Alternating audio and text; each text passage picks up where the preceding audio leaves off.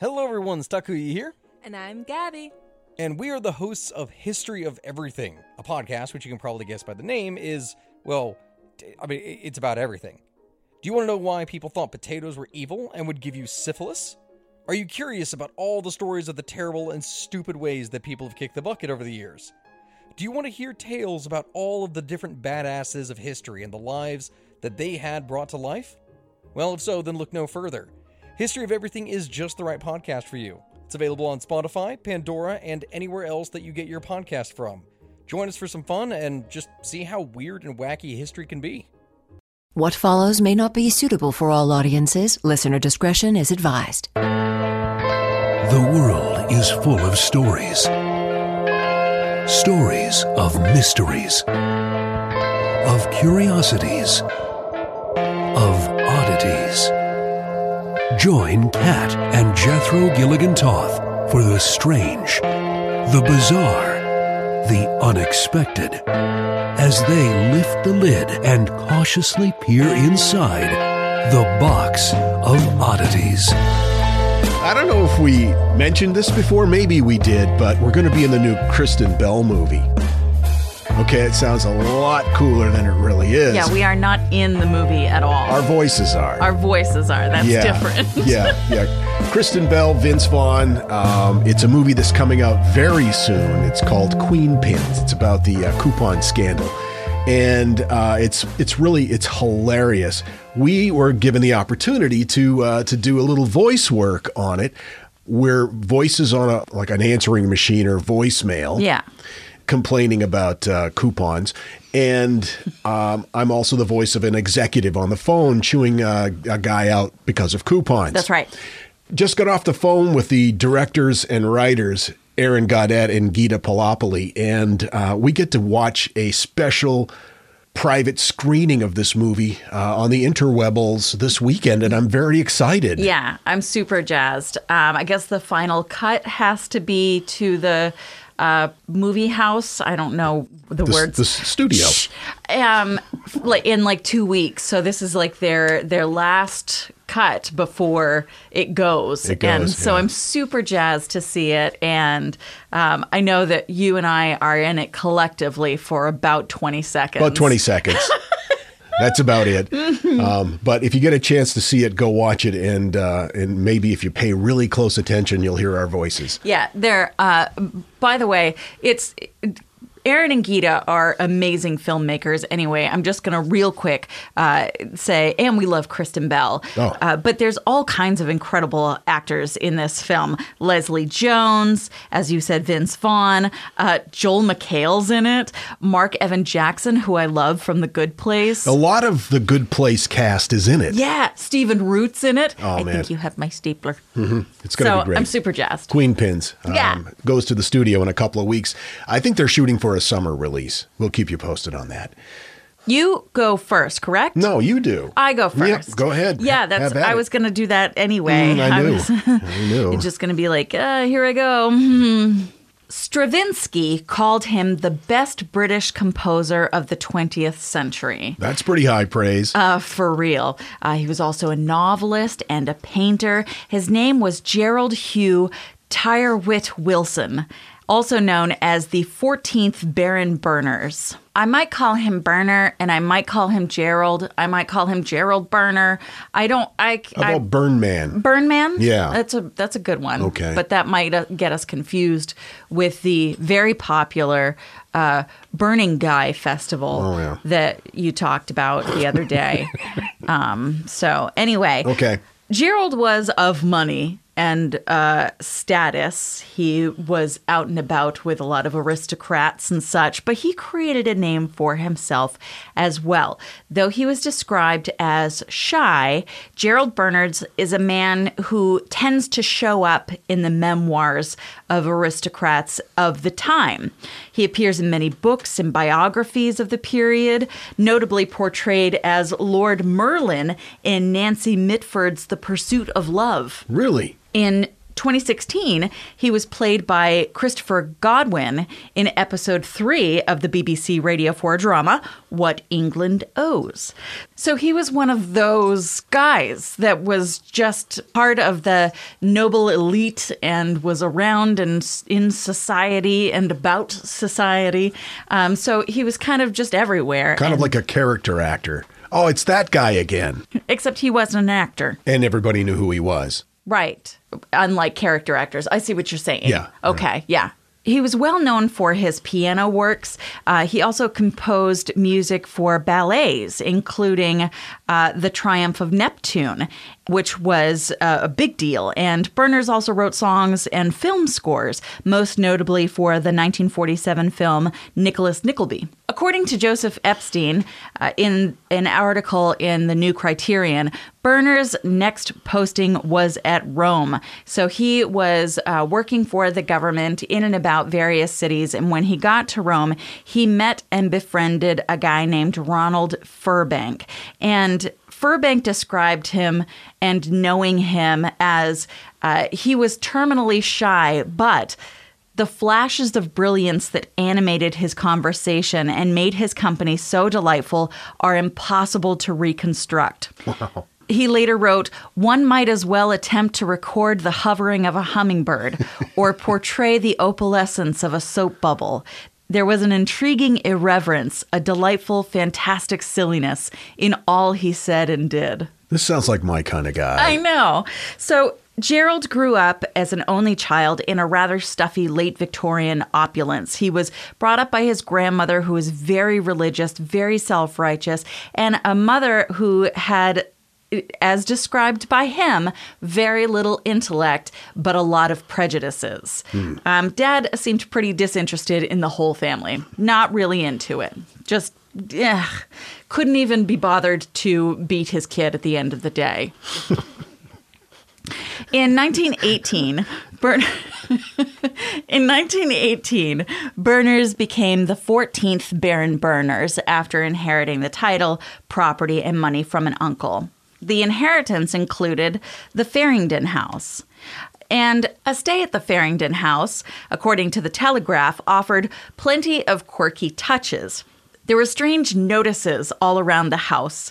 Um, so it- feels very us style in that there are notes all over the place. Yeah. Including inside wardrobes and cabinets where you wouldn't expect necessarily to find something. Like, you know how. Um, when you open our fridge in the door, there's a a pin of a grilled cheese sandwich, and uh, and it- he says that we're best friends forever. Right. But and that's you know it, it's important for you to well be welcomed into the refrigerator by a grill. So, um, inside one of the wardrobes, there was a note that said, "Managing done here." What kind of managing does one do in the wardrobe? it's not something you want to share with your neighbors, I'm sure. Uh, signs also included one that said, "This sign is not in Arabic," and it was written in Arabic. Uh, another sign said, "If you're looking for a sign, here it is." Okay, see, Yeah. there you go. It Yeah. happened again. Um, it's the British humor. I You love know, it. It's very. This is very Python esque. Absolutely. And um, keep in mind that this is also the period, and we talked about this with uh, some other pranksters of this time, uh, where people were kind of getting over this whole aristocracy thing. And so they kind of wanted to mock even their own positions. They were just like, this is all silly and this this isn't to be taken as seriously as you're all taking this. Berners' dogs uh, were known to wear pearl necklaces. They were whippets, and uh, if one of the necklaces would fall off and a guest pointed it out, Gerald would laugh it off and say, "Ah, I guess we must go get another one from the safe." Wow. He was definitely someone who um, had the attention of socialites of the time and also really interesting artistic people. So, uh, those in the 20s and 30s who were interesting wanted to be with other interesting people. I mean, it made sense. And so, his typical weekend guest list at the home included Aldous Huxley, H.G. Wells, Salvador Dali. It's said, in fact, that Berners was the one who suggested the diving suit as part of Salvador Dali's aesthetic for an upcoming exhibit. Wow, dinner with Aldous Huxley and Salvador Dali. And Gertrude Stein and Edith Sitwell and Nancy Mitford, uh, the the novelist. She once said that second best was never tolerated at Faringdon House, either in comfort, conversation, or in manners. So it was cool to be eccentric, but not rude, Yeah, you can be eccentric up to the point of rudeness, and then out you go. unless it's funny enough, and then you can be rude. That's kind of our rule Right. in this house. Comedy, Comedy trump- trumps. trumps all. Yeah. yeah.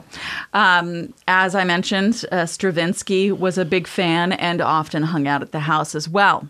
Gerald once invited Penelope Betjeman to the home, and he wanted to paint her and her Arab stallion. So uh, he invited them both into the drawing room for afternoon tea so he could paint them, uh, because he didn't want to paint outside. No, so bring your horse in Bring here. that horse inside. right. Um, of course, that wasn't that weird because Gerald was known to have a pet giraffe that hung around the house sometimes. Of course he did. So um, you'd see him around the property, occasionally making his way inside. What forward thinking British socialite would not have a giraffe?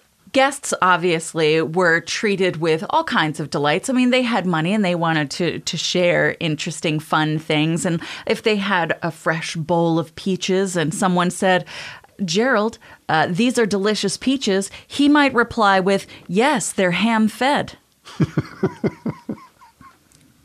I love this guy. This sounds like the kind of guy who would uh, have like a mummy unwrapping That does sound exactly right, yes. or some sort of a dissection party. Right. You know, who's died recently and where can we find him? Um, you might also notice while you're visiting the home his brightly colored pigeons. Uh, he um, decided that pigeons weren't pretty enough, Oh. so he wanted them to be pink, and so he had pastel dyed pigeons in and about the house. How do the pigeons feel about that, Katrina Walls? Not sure. Not sure. Now, I know I had a poodle once that I dyed with Kool Aid, and he was just fine. So, you know, it depends on how it was done, I Sure, guess. sure. If you dye your poodle with love, that's fine. Berners also had this idea to build a folly on the top of a hill, um, he because he believed that hill needed a tower. it was constructed as a birthday present in 1935 for his partner Robert Herbert Percy, who was known as the eccentric mad boy of noble lineage in and about the same time. Uh, as a quick sideline, Herbert Percy ran an undertaker's business, uh, not because he needed money, but, you know, for funsies. Right. Um, Dissection parties. He also really loved their yearly conferences. So, So, so he became one so he could go to the yearly conference. pretty much, that's my understanding. That is fabulous. um, at the entrance of this huge tower that was built um, in the countryside. Uh, much to the dismay of the townfolk, by the way, uh, it bore a stern warning. Members of the public committing suicide from this tower do so at their own risk. this is so Python. What's is John Cleese related to this guy somehow? Now, as I said, he was of that time where people were um, kind of starting to turn up their nose at the idea of nobility and the silliness of it all. And he was a little bit of a dingus from time to time. Uh, occasionally, he would drive around his estate wearing a pig's head mask to frighten the locals. um, he also uh, knew of a woman, Sibyl Colefax, who was known as a social climber. You know, one of those people who was always trying to get in with the crowd. Right, You know, the in crowd. Um, so he sent her a invitation that said, I wonder if by any chance you'd be free to dine tomorrow night. It's only a tiny party for Winston and GBS. There will be no one else there except for Toscanini and myself. So he invited her to join him at his home for a party where he would be hosting Winston Churchill, George Bernard Shaw, Mm-hmm. and famous composer Toscanini. He made sure, though, to make sure that the address and her name on the envelope were so illegibly written that the envelope would inevitably arrive after the date of the party. I love this guy. you know, if I had untold riches oh, and plenty of time on my hands, this is how I would spend it. Both my money and my time. He had a Rolls Royce, as you do when Mm-hmm. you're in that kind of situation, uh, but he had it fitted out. Uh, he had his ride pimped, if you will, Really? with a clavichord keyboard, which could be stored beneath the front seat. So if he got an idea mid tootle, uh, he could just pull out the underside of the seat, and there's a keyboard that he could use Wow. to. Yeah. Wow. He was forward thinking. He certainly was. Now, keep in mind, he, like so many uh, of these incredibly interesting, eccentric, borderline genius kind of guys, also dealt with some mental health issues. Now, he was. He dealt with bouts of depression, and uh, he had a real problem with the idea of there being a world war. Like, he just didn't dig it. And it felt very um, much like it was the concept of it just really interfered with his general happiness. Sure. And not long after the production of his last ballet, he ended up losing his eyesight. He was also in a long term relationship with Robert Herbert Percy, who, Herbert Percy, Robert Herbert Percy, who was much younger than him. And when he lived with Berners, at one point, he took a wife and had a baby with that wife, and they all lived in the house together. And My, I- that is eccentric. I can't imagine that that did a lot for his mental health. No, I can't It's got to be really hard to see the person that you love uh, having a family with someone else in Sure, your home. Sure. Yeah. Though the details of that arrangement, I don't entirely know, uh, nor do I need to. I'm just saying probably that didn't that didn't always help. No. I Mm. can't imagine it would. So Berners died in 1950 at the age of 66 at the Faringdon House. He left his estate to Robert Herbert Percy, who lived there until his own death in 1987. And Berners insisted on writing his own epitaph, which appears on his gravestone. Here lies Lord Berners, one of the great learners. His great love of learning may earn him a burning, but praise the Lord, he seldom was bored. I would love to have known this guy. I know. What what a charming fellow. and the dinner parties. Oh my god. The- Right. The, names that that he would bring to the table. I would what I would give to have a hot pocket with Salvador Dali. I know. My god. So super interesting. Also, one of those kind of like long tortured souls, but um, what a uh, what a fantastic life story he has, and so many so many sources that I found had little bits and pieces of stories that I couldn't find verified in other articles, so I didn't feel comfortable sharing them. But I mean, it's been said that. Berners is the one who ordered Salvador Dali's diving suit, and when the person taking the order said, uh, "How did he? How deep does he want to go?" He s- responded with, "To the depths of his subconscious." you know, but um, I couldn't find that verified anywhere. So there's a lot of uh, scuttlebutt as well. But uh, That's a beautiful overall, quote. Beautiful quote. pretty though. amazing. So is the diving suit part of the exhibit that we saw at the Salvador Dali Museum? Yes. That's the one. Yeah. He's sitting in uh, inside of a a Rolls Royce. a Rolls Royce filled with water. Mm-hmm. Wow. Yeah. I did not realize. Yeah. Wow. That was one of our first dates. It really was. Yep. Yeah. We- Salvador we, don't Dali. fuck around. No. And now, that thing in the middle. Back in 2015, a guy named Christian Pham entered a poker tournament in Las Vegas. Now, he accidentally signed up for the wrong competition, so instead of playing a normal game, he was playing against the 200 greatest poker players in the world. He was also playing a version of the game that he wasn't used to, called No Limit Deuce to 7 Draw Lowball Texas Hold'em. He had no idea what the rules were or even how many cards he was supposed to have. Nevertheless, he won the entire game and walked away with $80,000. Listen, you've you've got to get me out of here.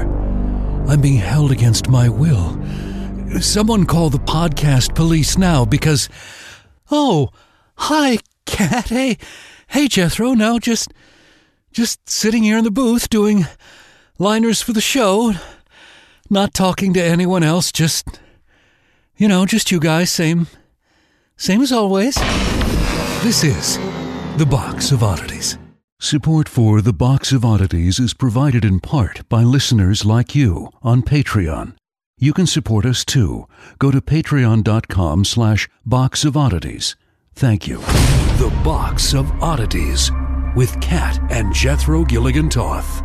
We got a message from Michelle that said, I'm a bit behind in episodes, trying to get caught up, so I'm listening while I'm working.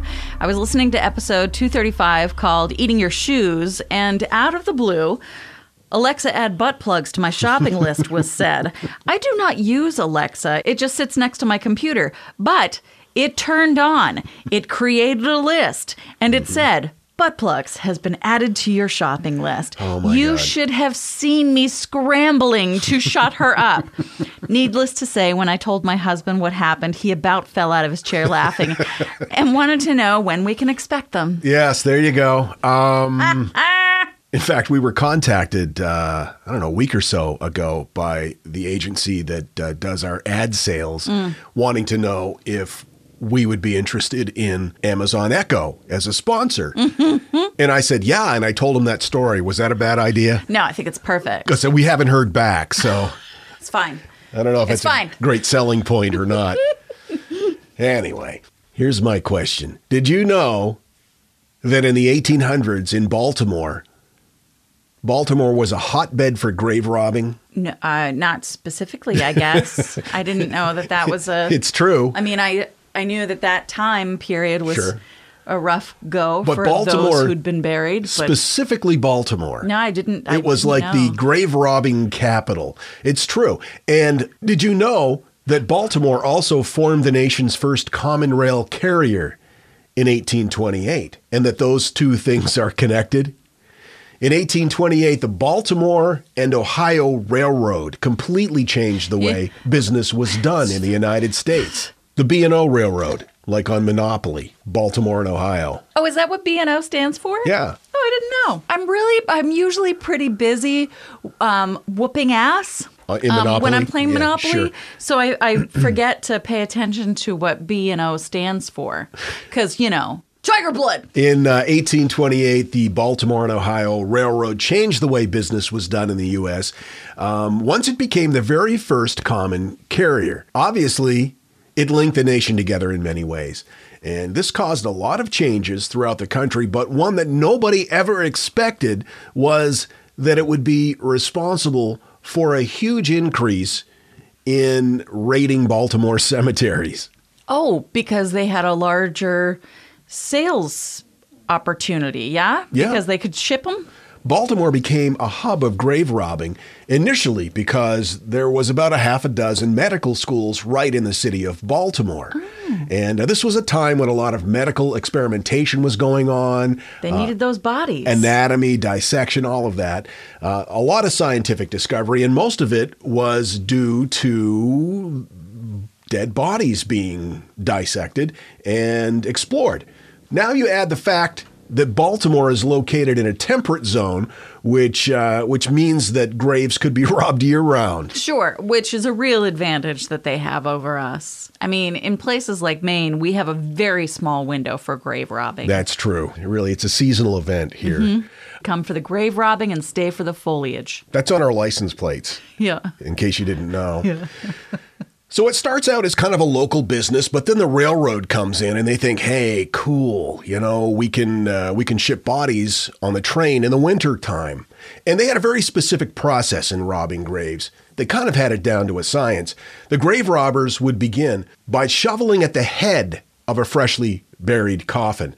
They would dig about a hole, a hole about two and a half feet square all the way down to the top of the of the coffin. Then they would smash the lid of the coffin. They would lower down a hook on a rope and connect it around the corpse's neck and armpit area, and then pull the body out of the uh, out of the grave that way. This was a very lucrative practice. Kind of like sliding a Charleston chew out of the end of the package. In fact, it was called the Charleston Chew method. Yeah. Most people don't know that Yeah. because it's not true. Yeah, that nougat's different though. That's different. So, up until this point, medical schools had to rely on unclaimed corpses, whether it uh, came from a poorhouse or a prison or the occasional executed criminal. It's the classic case of supply and demand. And believe it or not, grave robbing was considered a misdemeanor. They didn't think it was a serious crime. Well, It was seldom prosecuted. Politicians, in fact, fought to protect grave robbing because they said it was in the name of uh, common good. Oh. Because of science and, you know. okay, that's not the way to go about it though. No. Law enforcement sometimes would not even respond to calls Oh no. of grave robbing. And when they did, they rarely prosecuted it. So what you have to do is you have to encourage the families to donate the bodies, not allow the families to bury them, and then encourage criminals to take on criminal activities. Yeah, it would seem to make sense to pursue it in that order. Good lord. There was even one case in court where an attorney argued that because the previous occupant of the body had vacated the body, its ownership was in doubt. so there was no need to prosecute.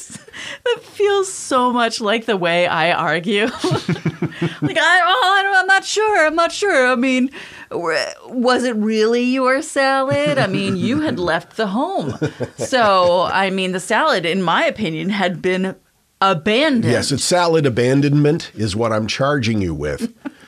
The lawyer's argument was that the only people who had a case against the grave robber was the cemetery, and that unless the cemetery sued, nothing could be done.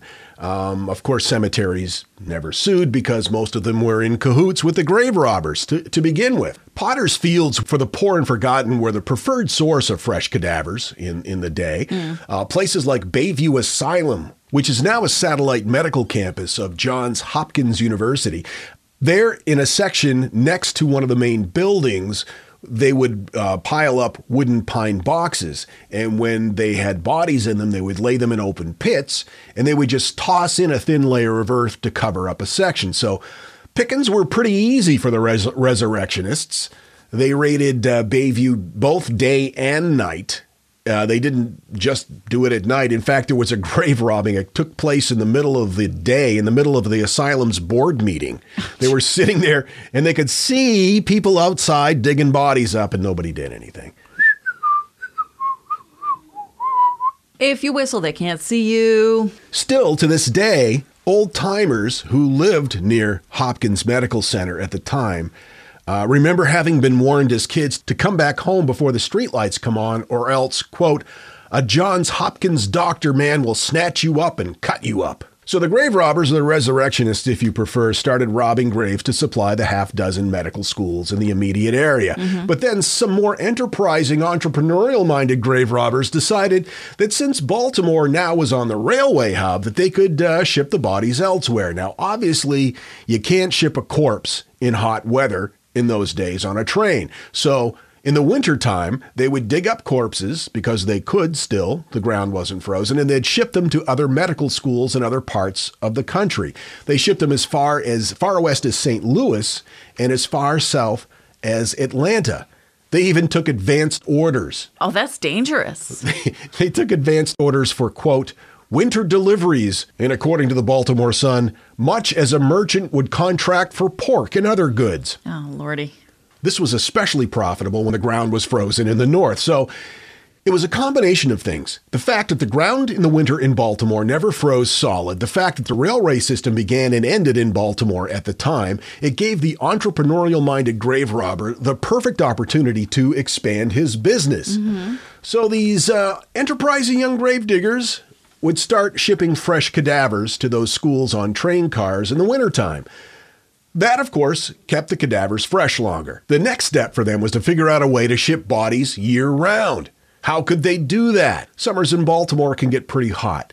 The idea was that they would take the bodies, they would fold them up, they would put them in barrels, oh. and then ship them on the train. But they obviously didn't want the bodies to putrefy, so they would fill the barrels up with alcohol. That served two purposes. One, the alcohol would help mask any smells, and two, it would help preserve the corpse for a longer period of time. This went on for years. It became a very lucrative business. Being a grave robber from Baltimore at the time meant you were usually pretty wealthy. And these guys were all about expanding business. Now, think about how they took advantage of the opportunity here. First, supply and demand. Six medical schools in Baltimore demanded fresh cadavers, so they provided fresh cadavers. There were plenty of paupers' fields and cemeteries to raid. Next, the railroad became available, and since the ground never completely froze in the winter in Baltimore, they were able to ship cadavers by rail around the country. Then, to maximize profit, they started shipping cadav- cadavers year round, even in the hot summer months, by folding up the bodies into a barrel and filling the barrels with alcohol. But still, this wasn't maximizing the profit enough for these guys. Once the body was delivered, the doctors would remove the body from the barrel. The barrels would then be emptied and thrown away, at least at first. Eventually, the res- resurrectionists thought, geez, this is expensive and wasteful. So, what they would do is require that the uh, barrels be shipped back to them. They would pour the alcohol out of the barrels and reuse the barrels. But when they poured the alcohol out, they would pour it into bottles and sell it at a discount to unwary liquor consumers. Oh no. Once again, maximizing profit. Oh. The code word, they had a code word for it. When you sold bottles of liquor that came from a body barrel, it was called giving the person a stiff drink. No. That's where that phrase came from. Not true. It is also where the term rot gut whiskey comes from. That's not true. This went on most of the 18th century, from the time trains started in 1828 until 1900. That was several years after the State Anatomy Board was created to allocate unclaimed corpses, and that's what ended body trafficking. The board was headed by Hopkins anatomist Franklin Mall. The bodies that could not be used immediately were kept in cold storage at Hopkins. Any school of good reputation was entitled to them, but no word on whether or not they also received a bottle of rot gut whiskey with their order. Rot gut whiskey. That is terrible. That is terrible. But I mean, like the some of the really high end boozes that you come home with, uh, you know, oh, this one has notes of burning lumber. Mm. Oh, this smells like a trash fire. yeah, It's oh, that's a gentle hint on the back of my tongue of Festering corpse.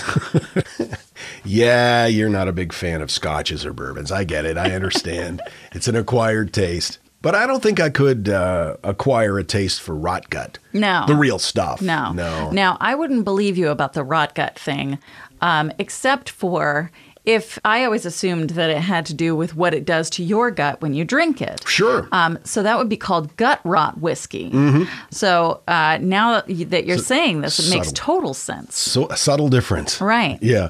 I got uh, most of this from Smithsonian Magazine and Ripley's Believe It or Not. There you have it.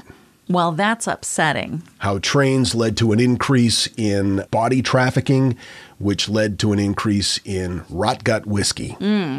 Well, you know, supply and demand. It's Yep. a it's a fact of life. It is. Speaking of which, supply and demand. See, I'm going to segue Oh, right segueing it. into Okay, yeah. merch. we have a new design available in our merch store, Mm-hmm. and it uh, it was highly requested. So I I finally did it, and I have to say. It's uh, it's become a hit. Yeah, it's it's, a one of our fastest selling t-shirts. Yeah. T-shirt designs. Um, and somebody said today that it gives them real Saved by the Bell vibes, Yeah. which is exactly what I was going for. Yeah, it looks like a saved by the bell kind of uh, design Mm-hmm. and it just simply says eat a bag of dicks. And then it has our, our the box of oddities on it. Mm-hmm. Um, I I want you to know that I went to the trouble of I googled like 1980s windbreakers and I saved those photos and then all of the colors that I used within this design were pulled directly from those windbreakers. Very, very uh, 80s influenced design. I love it. I'm really happy about it. you, Um, can, you can check out all of our merch at theboxofoddities.com. please do. And that's also the place that you can support us on Patreon and get the episodes a day early and get them ad free. And we do appreciate the support as we continue to uh, lay the groundwork for our fall tour. We uh, we appreciate the support because that's gonna it's gonna help us pull this off. It's it's not cheap to do. No, and now we have this added expense of all the hand sanitizer we're going to have to bring on the road. Anyway, thanks for hanging out with us. We look forward to hanging out with you again soon. Until then, keep flying that freak flag. Fly it proudly, you beautiful freak. And so, let it be known that the box of oddities belongs to you, and its fate is in your hands. The box of oddities commits to the telling of stories stories of the strange, the bizarre, the unexpected. TheBoxOfOddities.com. On Facebook at facebook.com slash Box of Oddities Podcast. On Twitter at Box of Oddities. And Instagram at Box of Oddities Podcast. Copyright 2021. All rights reserved. I don't know what's wrong with me. My lips are chapped. I'm uncomfortable. I would like an orange.